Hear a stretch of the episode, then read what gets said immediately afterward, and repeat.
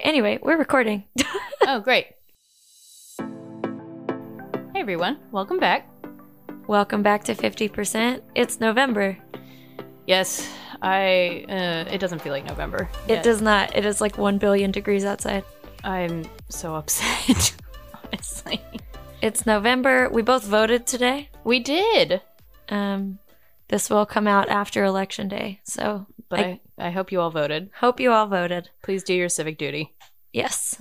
Anyway, so since it's November and since the rest of our year of episodes is going to be taken up with spoiler alert holiday content, What else? what else? Um, we figured we would do a little early ish roundup of our favorite books that we read this year, both both romance and not, but obviously with a special focus on romance. yes, obviously we read a lot of romance. Yeah. and we have some overlapping favorites, but we figured all of our reading time is going to be taken up with Christmas and holiday reads Yes. going forward. And there are no Thanksgiving reads. that we know of. If y'all, if if anyone out there in podcast land knows of a Thanksgiving themed romance that doesn't suck, Please let us know. That- I would love to read a Thanksgiving romance. the that doesn't suck is a really vital piece of this because I feel confident that there are plenty of Thanksgiving romances. like the um like the B horror movies. There's the, like yes, the Yeah. romance version of Thanksgiving. Please let us Yeah. know where it is. yeah, I like that. The uh the Angelika Frankenstein of of Thanksgiving. Reanimated turkeys. I don't know. how to make Thanksgiving. oh god. Okay. No, it's got to be like a turkey farmer or something. oh. or so- no, someone it- who works at a restaurant. A bakery. A bakery. A pie sure. baker. A pie baker. There you go. Like Okay. pushing daisies. Yeah. Or yeah, I, that could qualify. I don't know. A recipe tester Mm, for Bon Appetit. I like that. Hmm, I should write it. there you go. There we go. I will write it and we'll review it on the next episode. No one take this idea. Yeah, actually, It is, is uh. National Novel Writing Month, so you could get a little late start. mm, yeah, I have how it's I have 26 days. Yeah. I can do that. Mm-hmm. You could write a novel in 26 days, Will it be good? No. but you could do it. I could. Not that you don't have enough to write. Oh, right no, not at all. No, not like my job is already writing. Yeah. Not novels. Right, exactly. It's fine. Anyway, um, so as we were making our list of faves of the year, we both listed the same two first. What a shock. And mine were not in any specific order, but I do think these two pull away from the pack. Mm, I don't disagree. Yeah. So I'm going to challenge you though and ask you a question. Oh no. which is okay just just because we're not gonna I, i'll ruin the suspense there it's book lovers by emily henry and part of your world by abby jimenez um were our our, our clear uh top two. Um i i have a third in there which is dead romantics but these these two are the two we agree on. Mm-hmm. if i if you had to pick one what's the number one? Who gets the number one slot? I think my gut says book lovers.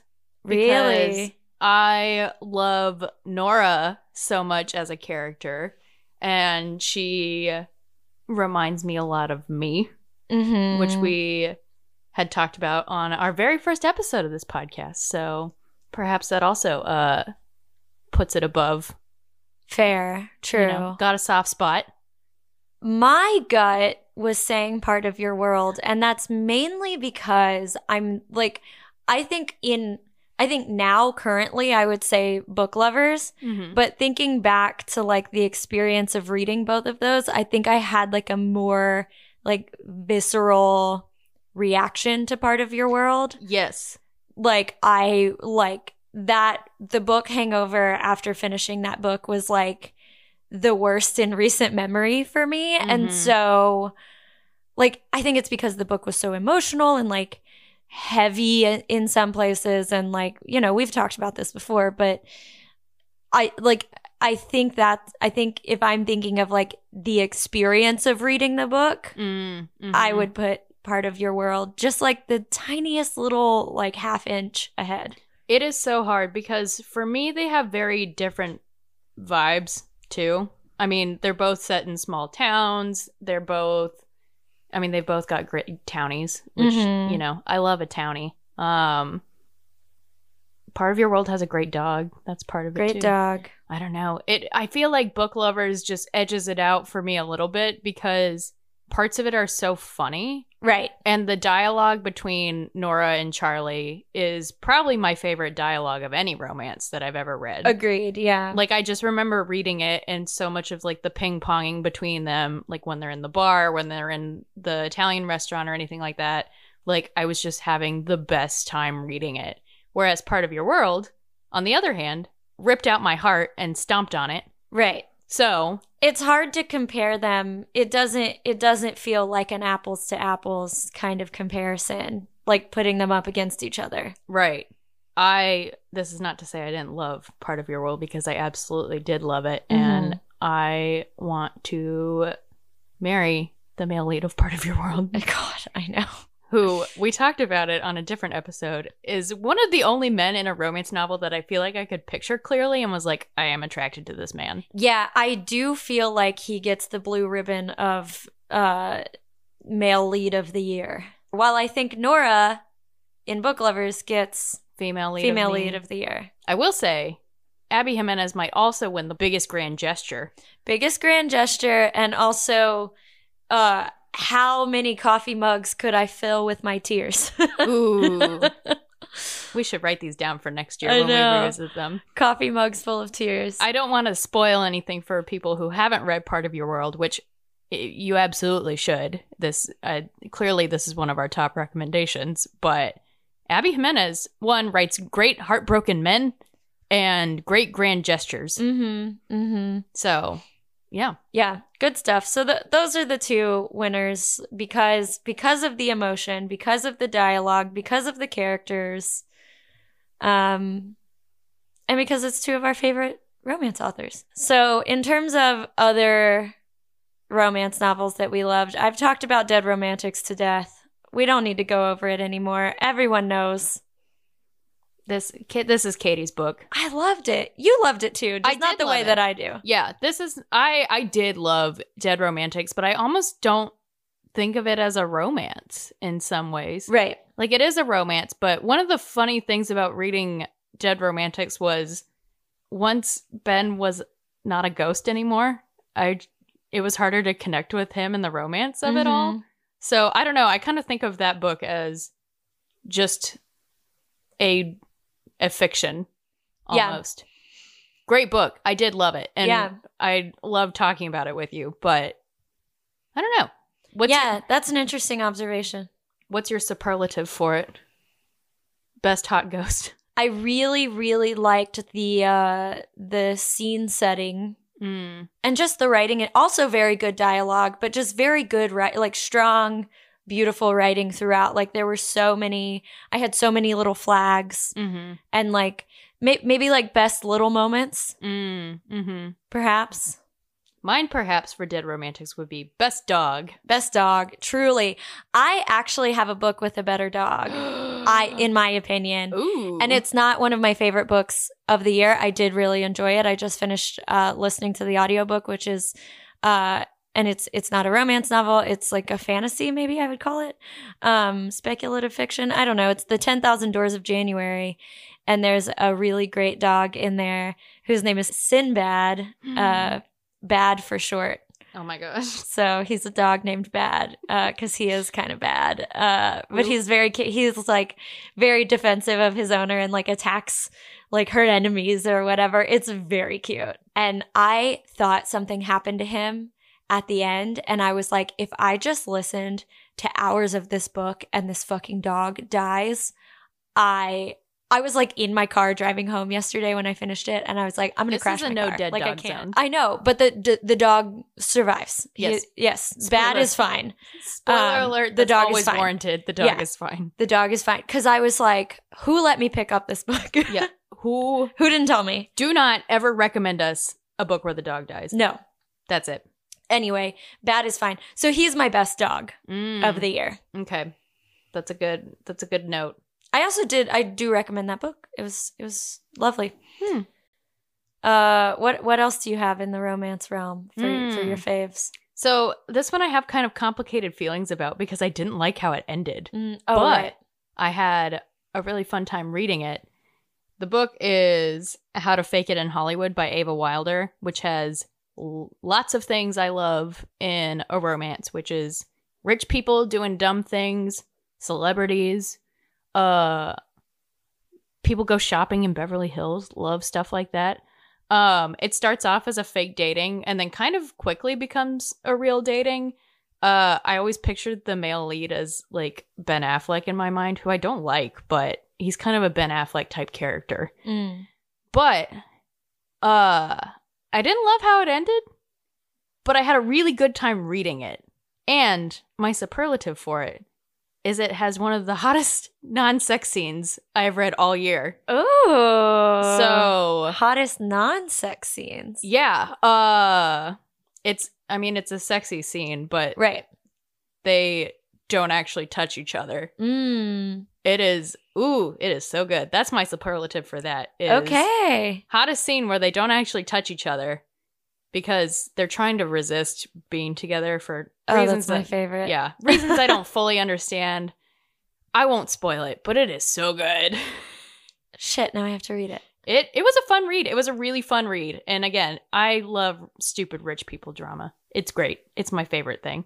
Yeah, I need I need to pick that one up. I did like my favorite stupid rich people drama book of this year was I read the first American Royals book, which was very I it's not in my favorites of the year, but everyone that I like so many people that I know have like loved this series and I was like, okay, I'll finally pick it up. That book was long as hell, but um I think I would have liked it more if it were like half the length that it was.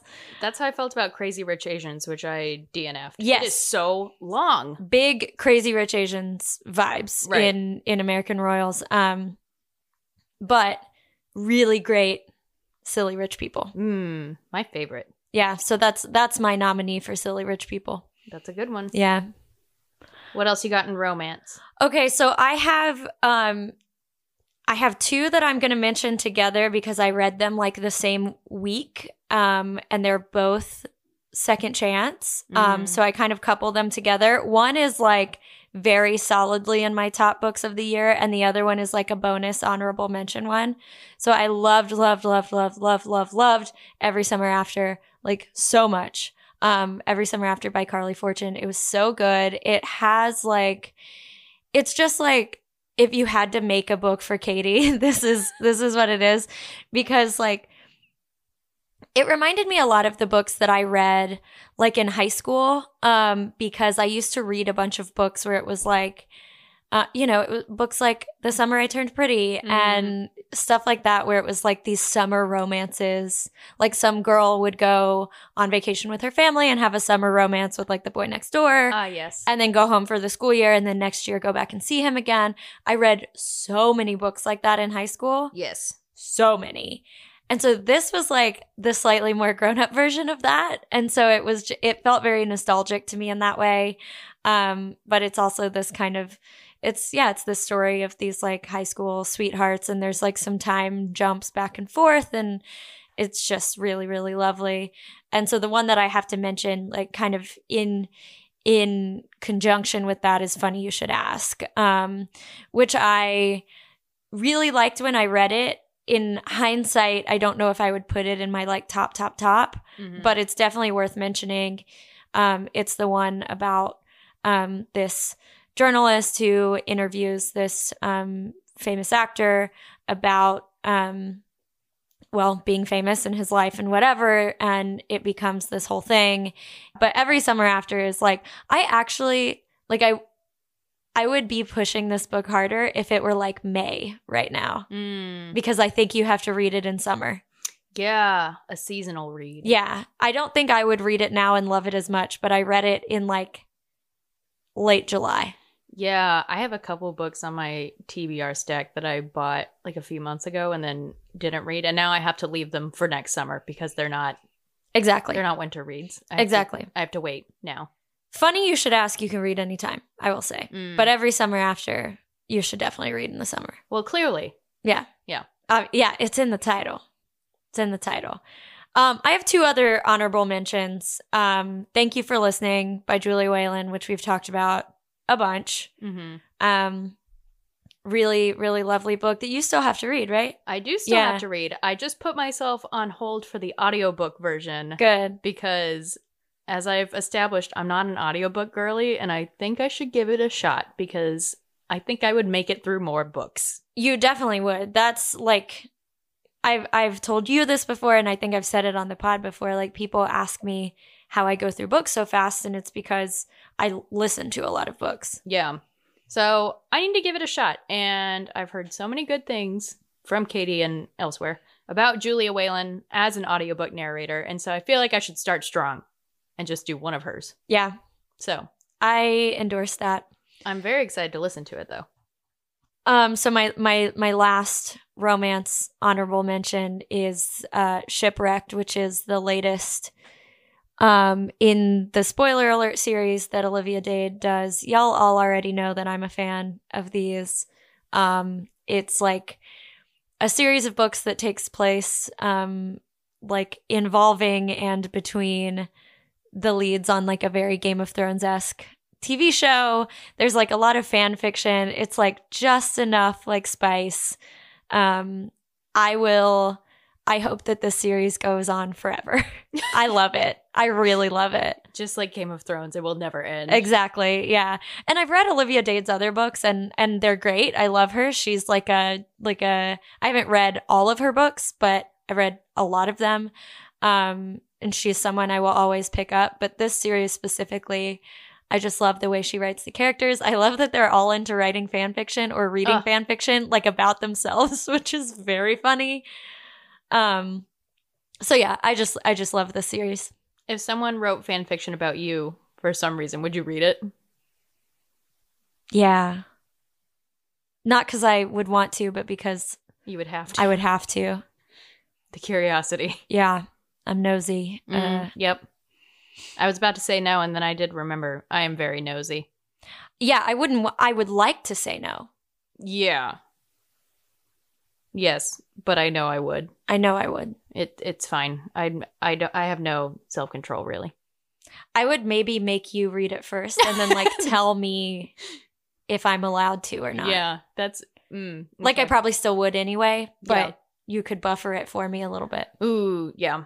All right. Well, should we, do you have any other romance novels you want to include or should we move on to the, the non romance portion of the evening? I have a couple honorable mentions. Okay. Yeah. Um, I mentioned it on the pod, so I won't go too into it. But it's another Julia Whelan. Yeah. My Oxford year was one that I read in September, I think, because I read it specifically for the back to school vibes of it all. Um, because as the title implies, it's set in Oxford, and I've always wanted to go to England, so you know that was part of it. And all I want is to be back in school, so this was a great choice for me. Um, and it was simultaneously a very fun read and also a very sad read. Mm-hmm. So it's not as maybe as peppy as I thought it was gonna be. But it is cute and sweet and heartwarming. Yes. Um I still recommend it. It's just not uh it kind of takes a turn in the middle that I did not see coming. So Yeah.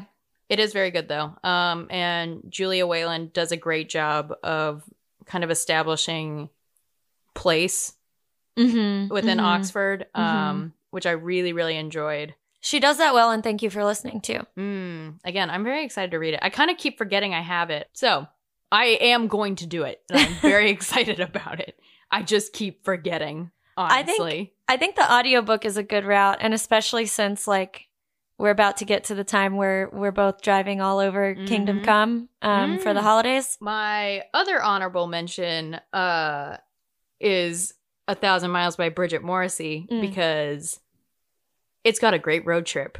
Oh, maybe I'll listen to that audiobook on my road trip. That would be a fun one because they are driving from Chicago to Colorado. Oh, I'm driving to Colorado. Ex- Look there at you that. go. Look at that. So it's a long drive.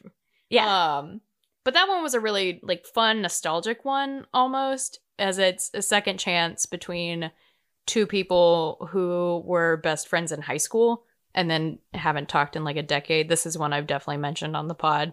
Um, there's also a great cat character and also a good grand gesture at the end. Mm. So this was a fun one. Also, my superlative for it is uh, best Paramore mention of the year. very niche uh, superlatives. yes, for a early mention of "Misguided Ghosts," a great song that is underappreciated in my opinion. Yeah. So there's my superlative for a thousand miles. Thank you, Bridget Morrissey. Yeah, that's niche. Okay, should we uh move on to the non our non romance Yeah, leaders? So obviously, we read a lot of romance, but we don't get to talk about our other books. We read other often. stuff. Yeah. Um, I think I think we probably share our favorite non romance one though, Yes. which is tomorrow and tomorrow and tomorrow. Ooh, okay. We've mentioned it on the podcast, but I don't think we've actually talked about what it's about. So, Katey, would you like to explain?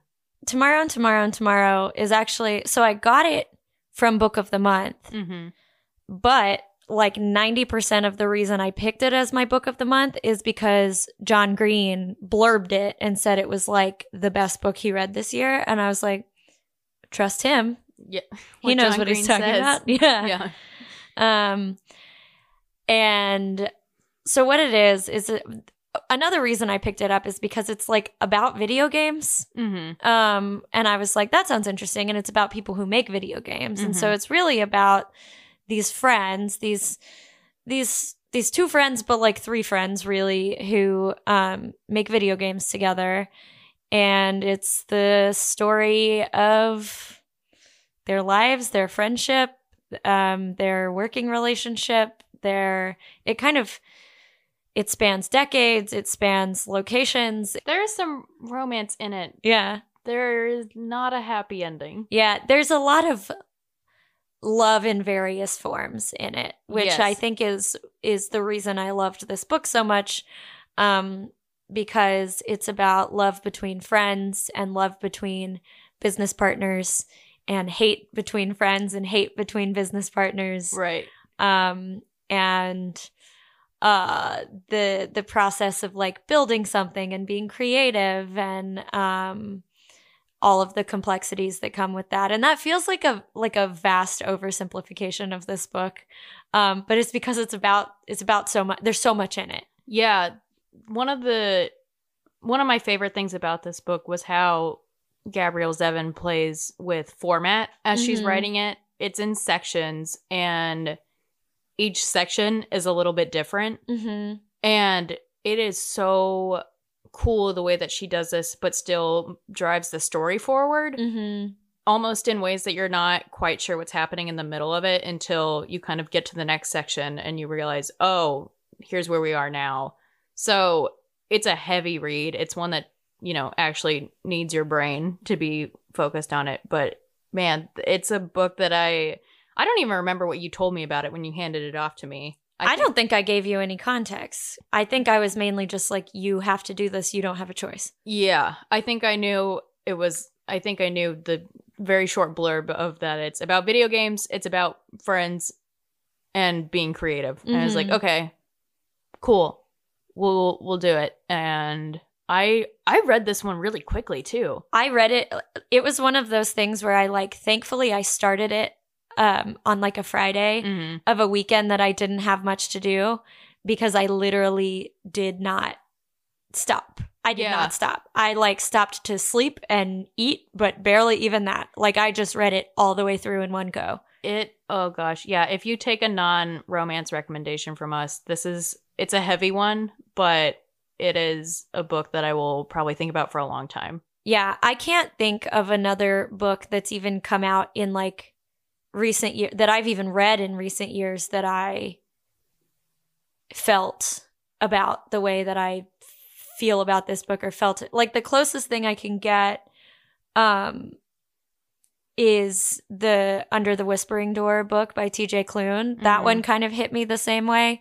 Um but the, and as much as I love Under the Whispering Door, um this one was like I none of the books that I've read in recent memory even touch this for me. And I I but like I've seen several um people like in Facebook groups and stuff I'm in be like, I don't like video games. Will I like this book? Yes, you will. Yeah. Like you don't have to know anything about video games, but if you know something about video games, there's some nice little Easter eggy things for you. Oh yeah, I give zero shits about video games, and I loved this book. Yeah. And I love video games and I loved this book. So there you go. Yeah.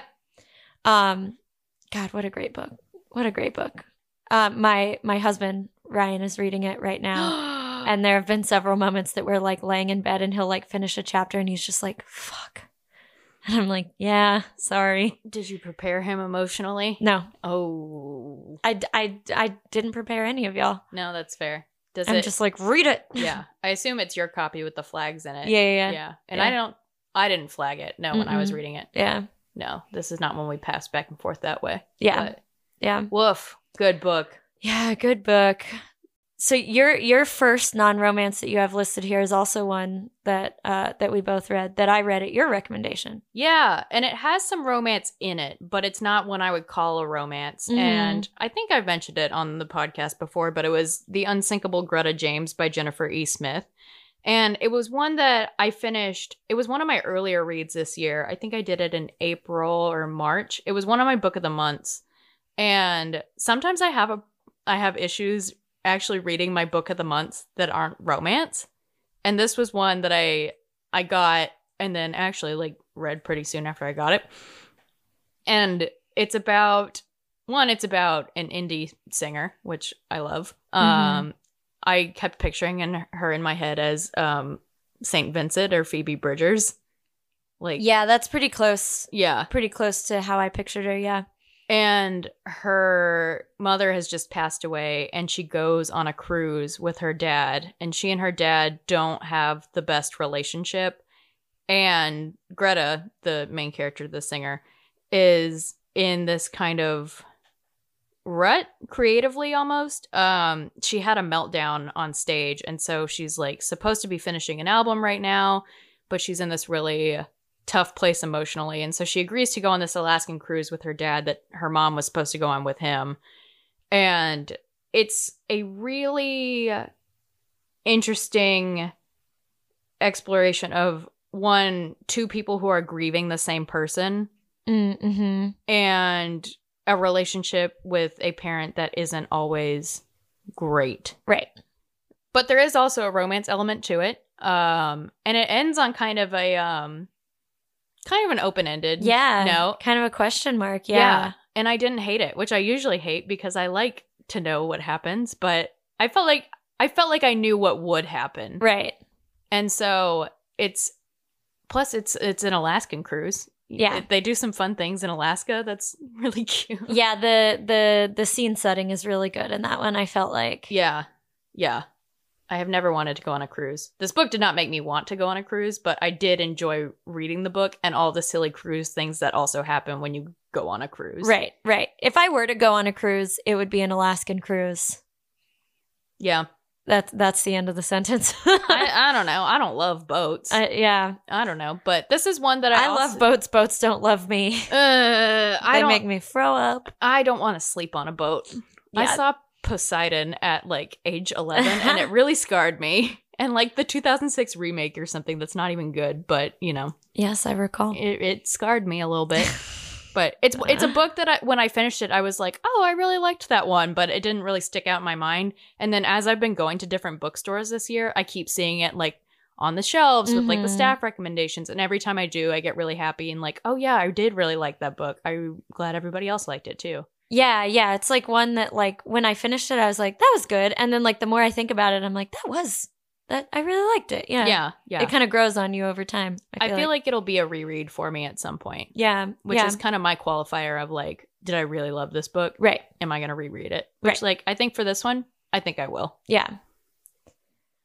Um. So my next one, uh, is a big old bummer. Um. Yay! but it's it's so so good. So it's um uh Notes on an Execution by Danya Kukafka. I don't know if I'm saying her last name right. I hope I am. Um but this is the story of a serial killer who is like um I, when the book starts he's like very close to being executed. He's on he's on death row. And so throughout the book, um, it counts down to his execution, basically, um, from right before the execution up until like the minutes before, the seconds before, whatever. Um, but throughout that, um, interspersed with his perspective, um, is um, the perspectives of basically all of these women whose lives he impacted in some way, like um, victims and his mother and his wife and um, someone he grew up with. And like so it's like his story told through the story of these women um, which i i mainly really liked that this book.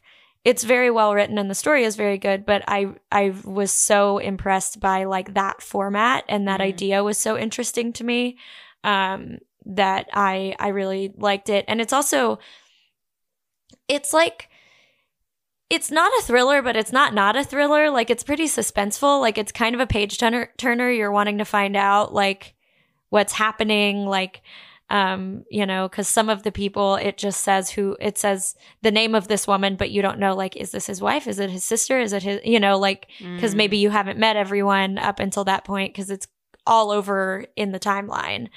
Um, so it's it's really interesting, um, and uh, I I really saying that I enjoyed it is feels weird. Um, it was it was compelling though. Yeah.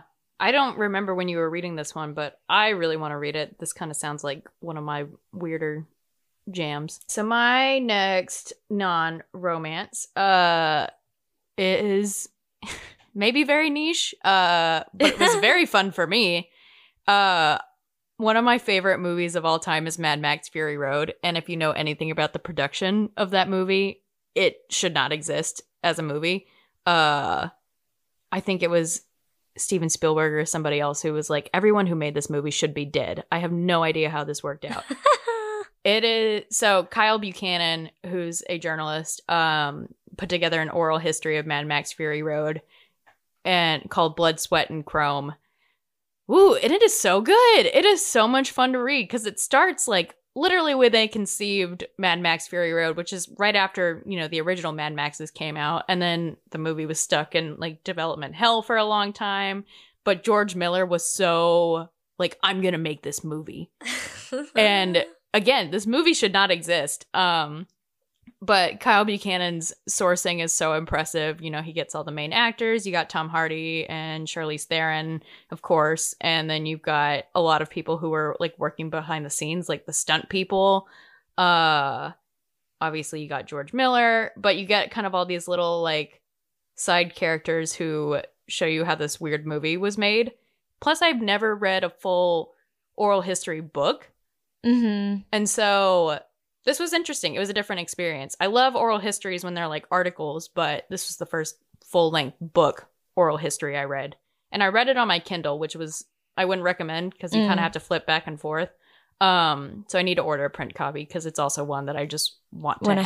have, yeah, yeah. So, but that was one of my favorite books I read this year. It was so much fun. Um, keeping my shit dark. Um, I have theme! I know, but it's uh, The School for Good Mothers by Jessamine Chan. And this book was so fucked up. It was basically, it's basically set in this like kind of dystopian, like version of our society, um, where like everything else feels exactly the same, except like the the thing that's different and dystopian about it is like the like um child protective services system is like really really intense with mothers specifically Mm. um and so uh this this woman gets sent gets her kid taken away from her basically because she um left her at home alone one day for like a few hours because it it seems to me like she has some kind of postpartum depression going on and so she just like made a major mistake, left her baby alone for a few hours and is now like reaping the consequences of it, Mm. which like so you kind of have this battle of like she did this like awful thing, but is her like quote unquote punishment like does she deserve all of this? And so she gets sent, she gets her kid taken away. She gets sent away to this school, this like training program for like bad mothers where they basically just like shame them and make them do all this crazy shit. Um, and like the bar for like passing the, like your like classes, trainings, I don't know, is like unreasonably high. And it's like, I mean, it's it's a social commentary on the way that we treat mothers in our current Mm. society. It feels very like Handmaid's Tale esque in the way that like you recognize that this isn't the real, it isn't real society, but it certainly feels like it could be. Yeah. um, it's, and I, yeah, it, it's it's it's so sad. It's a sad book. Warning. Yeah, Sad book. it's a sad book, but it's very good Oof. and it pissed me off. And it, I'm looking at it on Good Goodreads right now, and it only has like three and a half stars. So like, I guess a lot of people didn't like it the way that. But man, I, I really liked it. I well liked it. Again, a weird thing to say. Mhm.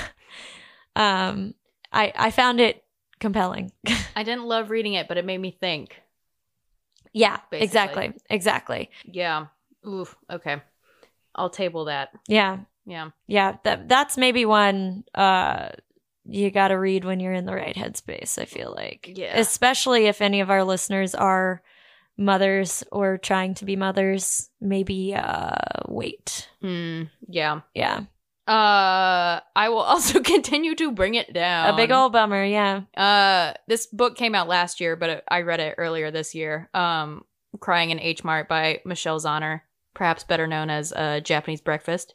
Um, woof. Yeah, what a great book. So good. Uh, this is a memoir about her, uh, basically about her and her mother and their relationship throughout her life and after her mother is diagnosed with cancer. Um, and it's not really a spoiler, but it also explores, you know, Michelle's experience after her mother dies. Um, and oh wow, this was a this was a this was a gut punch one. Yeah, and it's it's an interesting book because yeah, it is such a gut punch, but there are so many moments in it that are like really joyful and like related to like Michelle Zauner's like career success Mhm. and um creative journey and food. There's a lot of really great sounding food in this Oh book. yes, the food. Oh my gosh, I wanted I wanted to eat like every single thing that she was talking about as she Mhm. was um writing about it because a lot of the book is her bonding with her mother and her Korean heritage through food. Mhm. Um and yeah, it's oh gosh, it's it's a book that I thought about a lot after I finished it. Um especially her experiences immediately after her mother dies. So, yeah, kind of a kind of a content warning if you have someone in your life who um is going through illness right now or anything like that. But yeah. a big thing that struck me after the book too after i finished it was like michelle is going through these things in the book like at a pretty young age like she's 25 when her mother dies which is how old i am now and is Yeah. a weird thing to kind of put yourself in Well, and also just like just the way she had to become a caretaker for her mother at that young at at that age when it's like kind of hard to even take care of yourself. Mhm. yeah so, But yeah, there are some really great moments of joy in this book. And like, it's so lovely. Like, you get to read about her wedding to Peter. mhm. If you're a big Japanese breakfast fan, you know about her and Peter. Mhm. Um, and which was really, really lovely to read about. When I finished it, I don't know enough about like the lore of the band itself because I, you know, just always associate Japanese breakfast with just Michelle. And I was like, oh my God, what if her and Peter are divorced now? Thank God they are not. They They're are not. happily together. Happily together, still touring together. He's still in the band. yes. Yeah, I saw Japanese Breakfast a couple weeks ago, and the way that they look each at each other on stage. it's stage, very sweet. Oh, it's so sweet. Yeah. But great book. Um, one of two celebrity memoirs I read this year, and What was the other one? Jennette McCurdy's. Oh, right, right. Duh. Yeah. Um, which was a great book, but the thing with Jennette McCurdy's is that there are no light moments. No light moments. I with that one, I mean, I feel like that book deserves a place in this list, even though neither of us wrote it down. Um, Jennette McCurdy's book.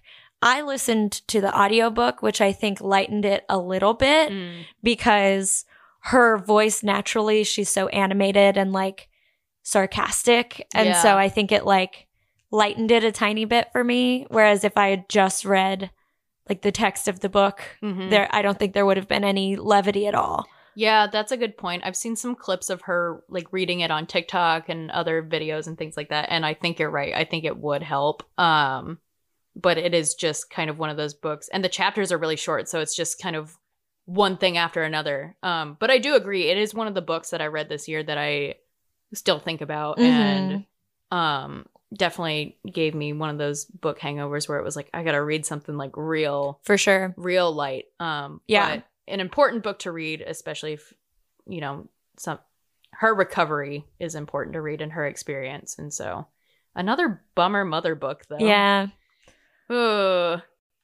Anyway, I got another one that's kind of a bummer but is at least funny. mm, great. Um it's very funny actually. It's a it's a satire. The entire book is and I I haven't read like a novel that is satirical in a really lo- like I can't even think of the last time. Mm. Like that I read something that was like the like full on satire. Mhm. And so it's Disorientation by Elaine Chou. Um, I hope I'm saying her last name correctly, but I'm probably butchering it.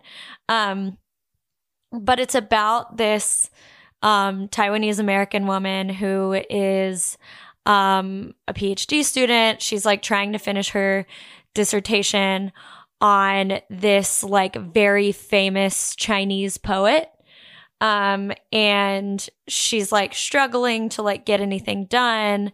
Her like dissertation advisor is like you need to find something new about this man. Like he's been covered so many times. Um and like her her advisor is a white man who's like a quote unquote expert in this like Mm. chinese poet. Um and uh he like urged her to cover this for her dissertation. And like I don't really want to give away the big twist. I'll tell you like offline, but I don't want to spoil anyone because oh god, it blew my mind. Um but it's basically like you know making fun of like very real um and problematic like racial issues Mm. um but she like puts it on its head in a way that's like very enlightening and like enraging to read Mm. but very very funny. Um and she's like surrounded by like and her like fiance is a white guy who is like translating Japanese books into English. And so then he also becomes a quote unquote expert Oh, on no. like Japanese. And then he's like yeah. So and he's like he like makes her wear like a schoolgirl costume. Like it's there's so many layers here. my heart rate just went up. yeah the book is like infuriating but the way that it's written it's so funny and entertaining that like you're angry but also you're like this is so absurd Mm. but also it's like it's like um everything that like would actually happen but like turned up to like 25 Mm. you know what i mean yes. so it's like all these like microaggressions and macroaggressions that are just like really overblown and overdone and so it pisses you off but it's also very very entertaining Yeah. Who? Okay. Hmm.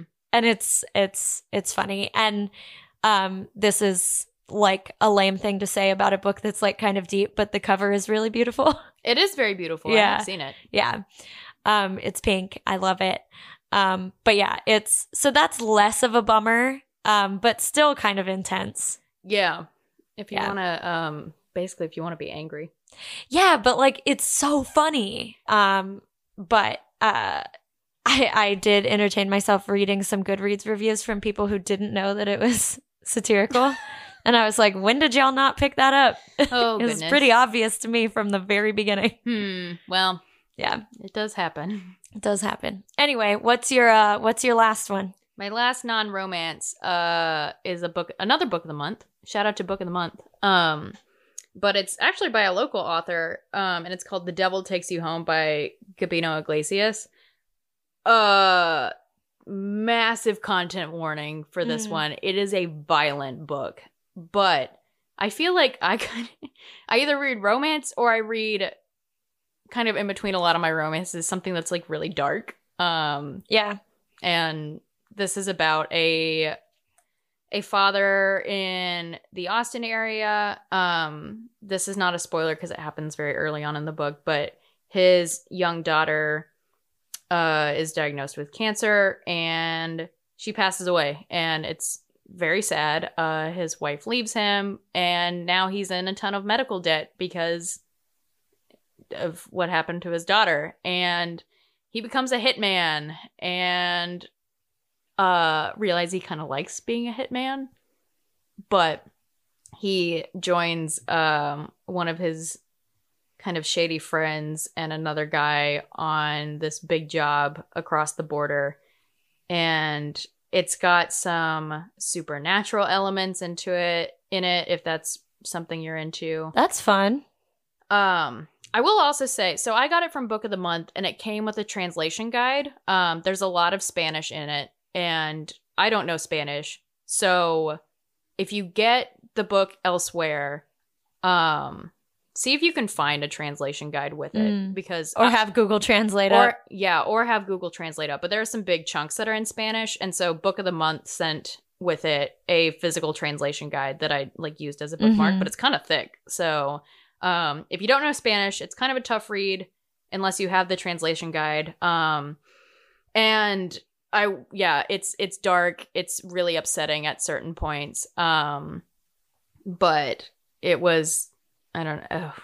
It's it it was a really good one. I it is one of those ones that I like hesitate to recommend because it is so It's dark. heavy, yeah. It's heavy. Yeah, it's so dark and there's a lot of like graphic violence in it. Mm, So if that's not your jam at all, Yeah. I would not recommend. Um yeah, but great book. Great book. I think about it Yeah. a lot. I need to I need to read that one. Um that book reminded me of something else I want to put an honorable mention for because it was so ridiculous, which is Killers of a Certain Age by Deanna Raybourn. Oh yeah, I haven't read this one yet, but It I was really want to read so it. funny and ridiculous. It's like old lady assassins. I want to read this one so badly. I want this to be a movie. Yes. Yeah, it's it's very it was like um I got it as my like bonus book from book of the month during my birthday month because you get like a free add-on. Um so I chose this cuz I was like this feels like something I wouldn't normally pick up, but it Right. sounds really funny. Um and it also has a very good cover. Um and it's just, it was like a super easy read, super quick and a, a romp. Oh, I will. I think I told you, but my I made my grandmother sign up for book of the month. Mhm. Uh, she made this one of her book of the months, and she almost exclusively reads like thrillers and mysteries and things like that. She loved this book, Mhm. and she thought it was going to be really stupid. And she came back and she was like, "This one was so fun. I didn't think I was going to like it, and I really did." So, I was worried it would be stupid, but and it and it it's silly, yeah, but it's not stupid. right. It I thought it was very fun. And it was kind of like a I don't I used to read so many thrillers and I really don't anymore unless it's some of my like tried and true authors that I always read that Mhm. whenever they put out a new book I'm like okay fine whatever. Right. Um but so this was like kind of a good almost thriller for me Mm. um that that kind of scratched that same itch Right. but was a little different so Yeah. i liked it a lot Mm. Okay. so moving on we want to talk about books that we're excited to read specifically two that are coming out this year Yes. and so we we we've mentioned both of these but on November 22nd which will be a couple weeks after this episode comes out um, Ashley Herring Blake's sequel to Delilah Green is coming out. It's called Astrid Parker Doesn't Fail. So it's about Astrid. Mm-hmm. So if you read that book and listened to that episode, um, there's a sequel and newly announced a third one is coming out Yes. about Iris. Yes. So we will have a trilogy Yeah. soon enough. I'm trying to think if no, there's nobody else left in that friend group No, no. unless we get a new character in the next two, which is always possible. It could go on forever. Right. You Yeah. could you could Jasmine Guillory your way through it. Yeah. Exactly. But yeah. Yeah. the next one is a uh, is about Iris, and yeah, so that's exciting. I know, yeah. So I I have an advanced copy of of the Astrid book, and so I wanna I wanna start it soon because um I wanted to give it a little. I didn't want to like binge it immediately after Delilah Green. I wanted to give it like a little bit of space. Right. Um, but I'm I'm gonna start it soon, and then the other one, perhaps my most anticipated book of 2022, coming coming in hot at the end of the year I know. is Well Traveled by Jen DeLuca. So the fourth in the Well Met series. yes. uh, Renaissance Fair. Yes, we love the Renaissance fair romances. Yeah. and so this one I kept forgetting about because all the other ones, like, I either read during the summer or they came out during the summer. And so I kept forgetting that this one was coming out this year. And you just reminded me. And I'm so excited. It comes out December 6th. I am so, So excited. I also have an advanced copy of that, but I've been like chilling on it because I'm doing the thing where I'm like so excited about it that I'm like trying to save it for the perfect moment. I know. Um, and I need to just fucking read it. Ooh. Um, do you want to talk about the other ones we're excited about? Yeah, so I also have an advanced copy of this one, but Me too. Uh, yeah, I haven't started it.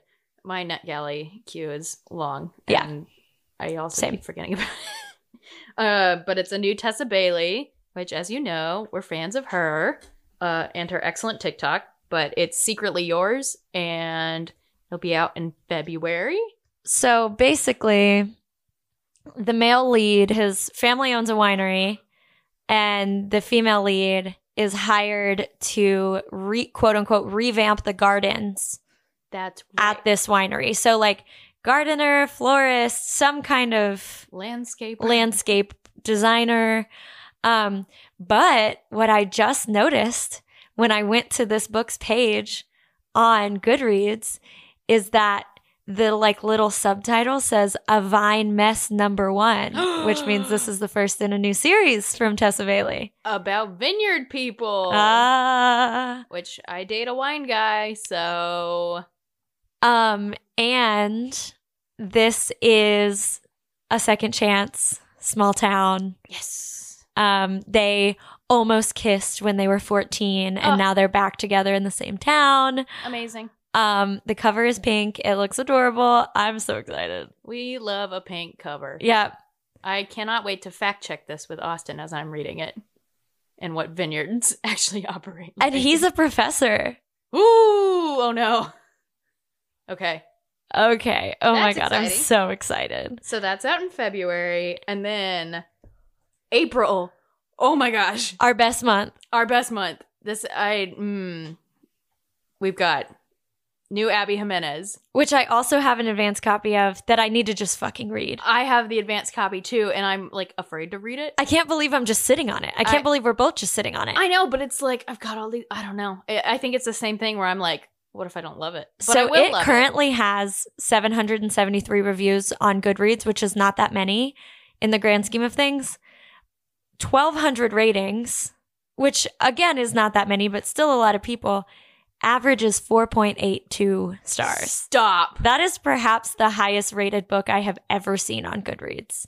Oh my god. hmm Uh, I It's called Yours Truly, if we haven't said that yet. It's a second chance. There are doctors involved. it's about Bree from Part of Your World. Yeah. If you read Part of Your World, it's she's the best friend. Yeah. This is going to ruin my life, isn't it? 4.82 stars. I have to be in the mood to cry to Uh read huh. because I know it's going to ruin my life, just like Uh-huh. all her other books. Uh huh. most likely. Oh my gosh! And then And then another main event We've got a new Emily Henry. All in April, we've got new Emily Henry, we've got new Abby Jimenez, and we're going to see Taylor Swift. I don't think life is going to get any better. I cannot wait for April. That's like the worst time of the semester for me, too. Mm, bummer. But it, I'm going to be happy. Yeah. I'm gonna cry, but or what is it? I'm going to be so tired. No, what's the what's the Harry Potter thing? You're oh, I'm gonna suffer, but I'm gonna be happy about it. That's me in April.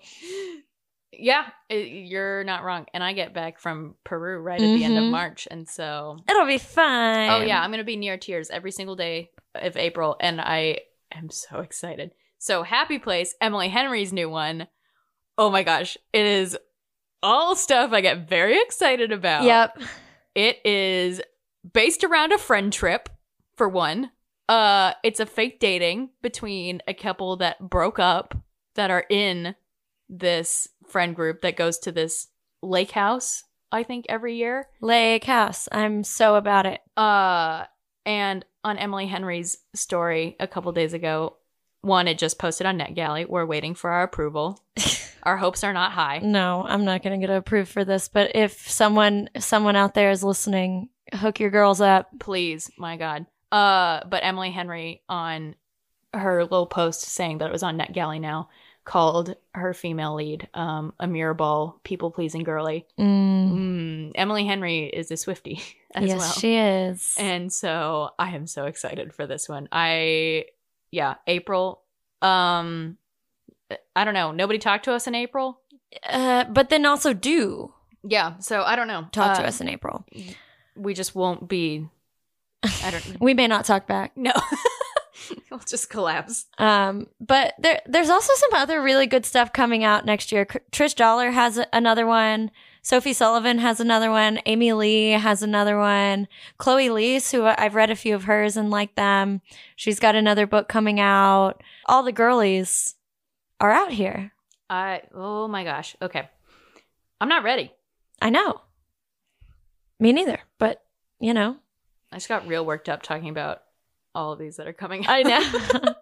Meanwhile, we have so many that we like have on our list that we like need to read. I know. I'm not gonna think about that right now. Um. So, what are you? But what are you reading right now? We're talking about what we're excited to read. What are you currently reading? So I'm still in spooky mode. Don't Yeah. come for me. It's only a few days after Halloween. Yeah. Currently, it's November fourth, so Uh, yeah. It, Yeah. it's allowed. Yeah, it's fine. Um, and as we've established, it's still warm here. Right. It's fine. Um, but I'm finishing up The Kiss Curse by Erin Sterling, uh, the sequel to The Ex Hex, which we have mentioned because it was a very fun Halloween read we Yeah, good did stuff. last year. Um, and Small Town. Mm-hmm. Uh, and it's a Southern Halloween read. It's set in Georgia, which Yeah. made me feel not so left out. I know Halloween still happens here, even though it's hot. Yeah, exactly. So this one's really fun. It's about um Gwen, Vivi's cousin from the Ex Hex, and I think I like it even more than the Ex Hex.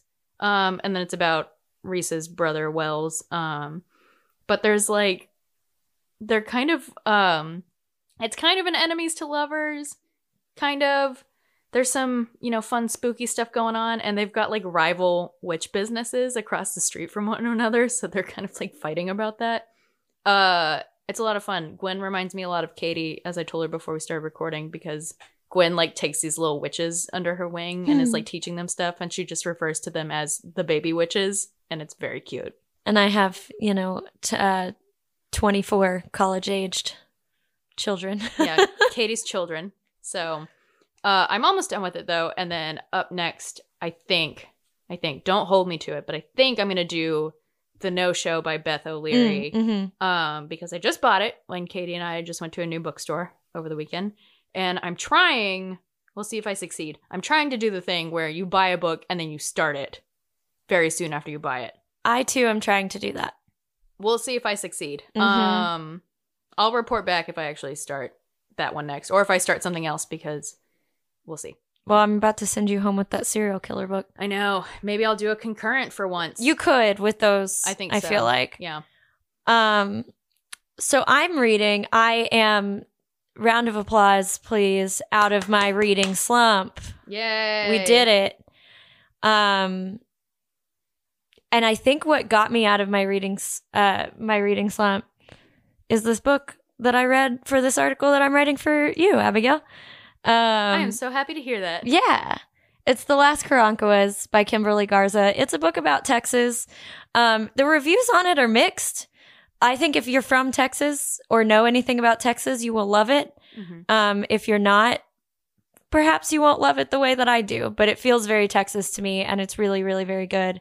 Um, it really showcases um, the things about Texas that I feel like most people don't know, which is that it is a quite diverse and multifaceted um, state full of immigrants and um, hardworking people and um, perhaps perhaps not what you always think of when you think of Texas. Yeah, we'll get on the soapbox about Texas anytime you want us. Yeah. Because this is apparently what I fight about a lot when I have a couple drinks in me. This this book really made it was a very good book for me to read around election season because it Mhm. made me remember why I love it here. Yeah, Um despite everything. Katey I just, just, like, her hands around. gestured broadly.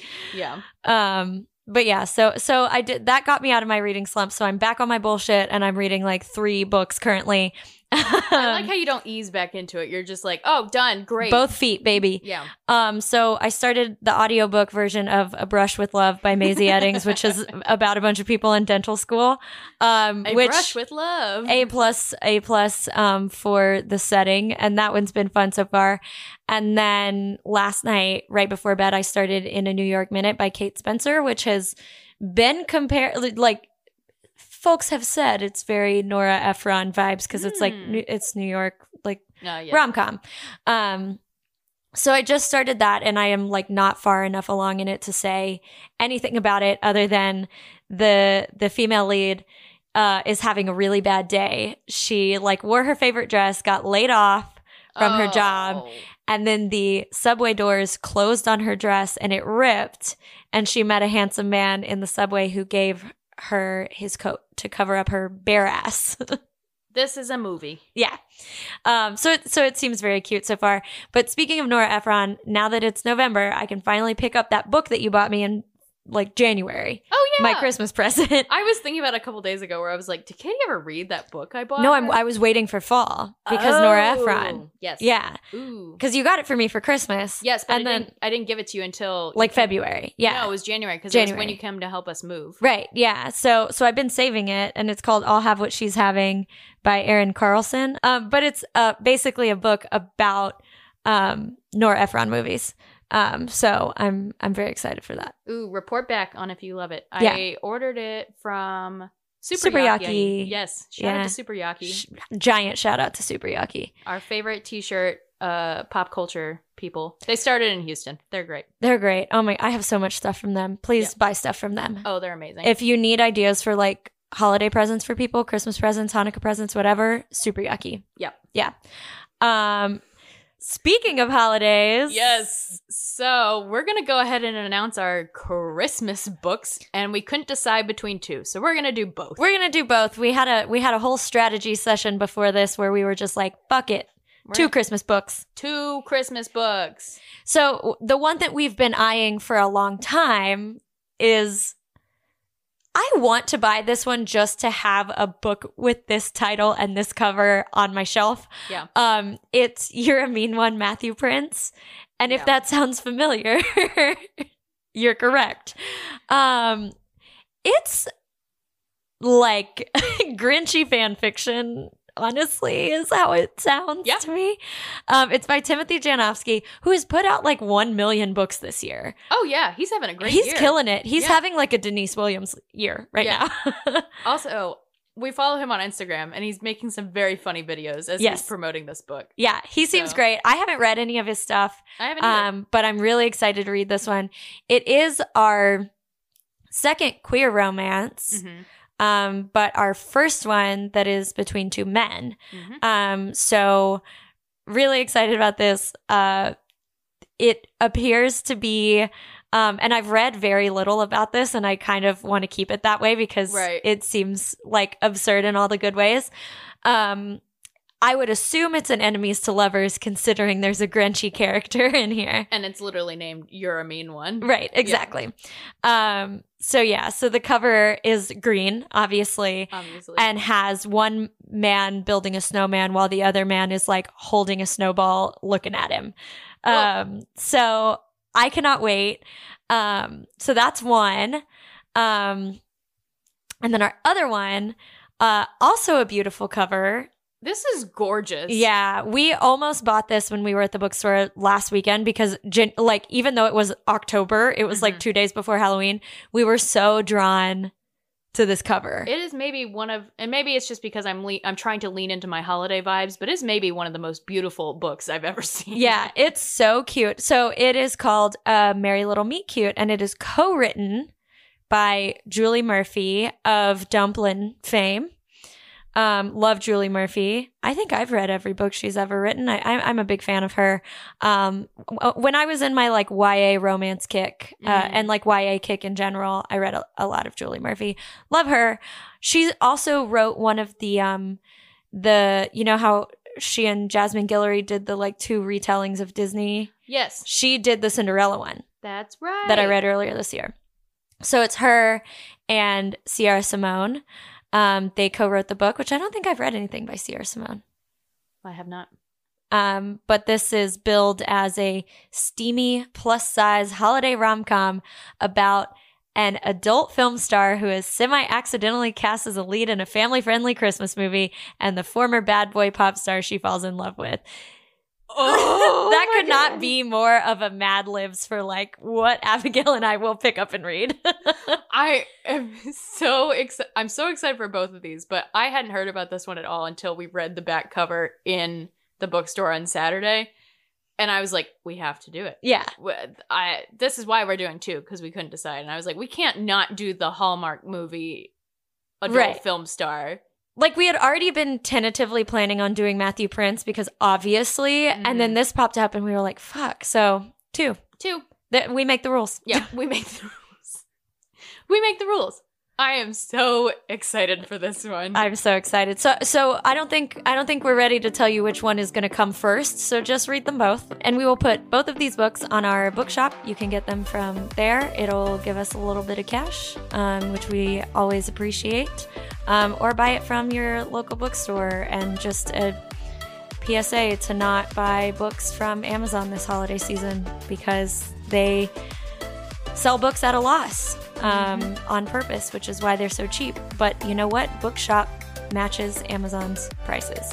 So even if you don't buy them from our bookshop store, buy them from a bookshop store um, and don't give Jeff Bezos any more money. Yeah, or go to your local independent bookstore and have a nice afternoon browsing the shelves and get all your holiday shopping done. Yeah, Which- if if you're in Austin, go to Vintage Books and Wine, which is the new bookstore on the east side that we just went to last weekend. Yeah, there are plenty of great um, bookstores here. You know, always a favorite book people. We got vintage books and wine. Yeah, Which Reveries down south near me, which I like. Yep. Yeah. Lots lots of choices and probably a great choice wherever you are too. So Yes, support your local bookstore and also support your libraries if you're just reading them for yourself. yes, yeah. Library, love the library. Anyway, we will see you guys. Oh my god, it's all Christmas all the time for the rest of this year. So so we'll see y'all again for our first holiday episode. Yes. Ugh, get ready. Get your get your hot cocoa ready or whatever you yeah. Yeah. We'll do we'll do spiked hot cocoa for our next recording. Mm, I like that. All right, see y'all next time. Goodbye.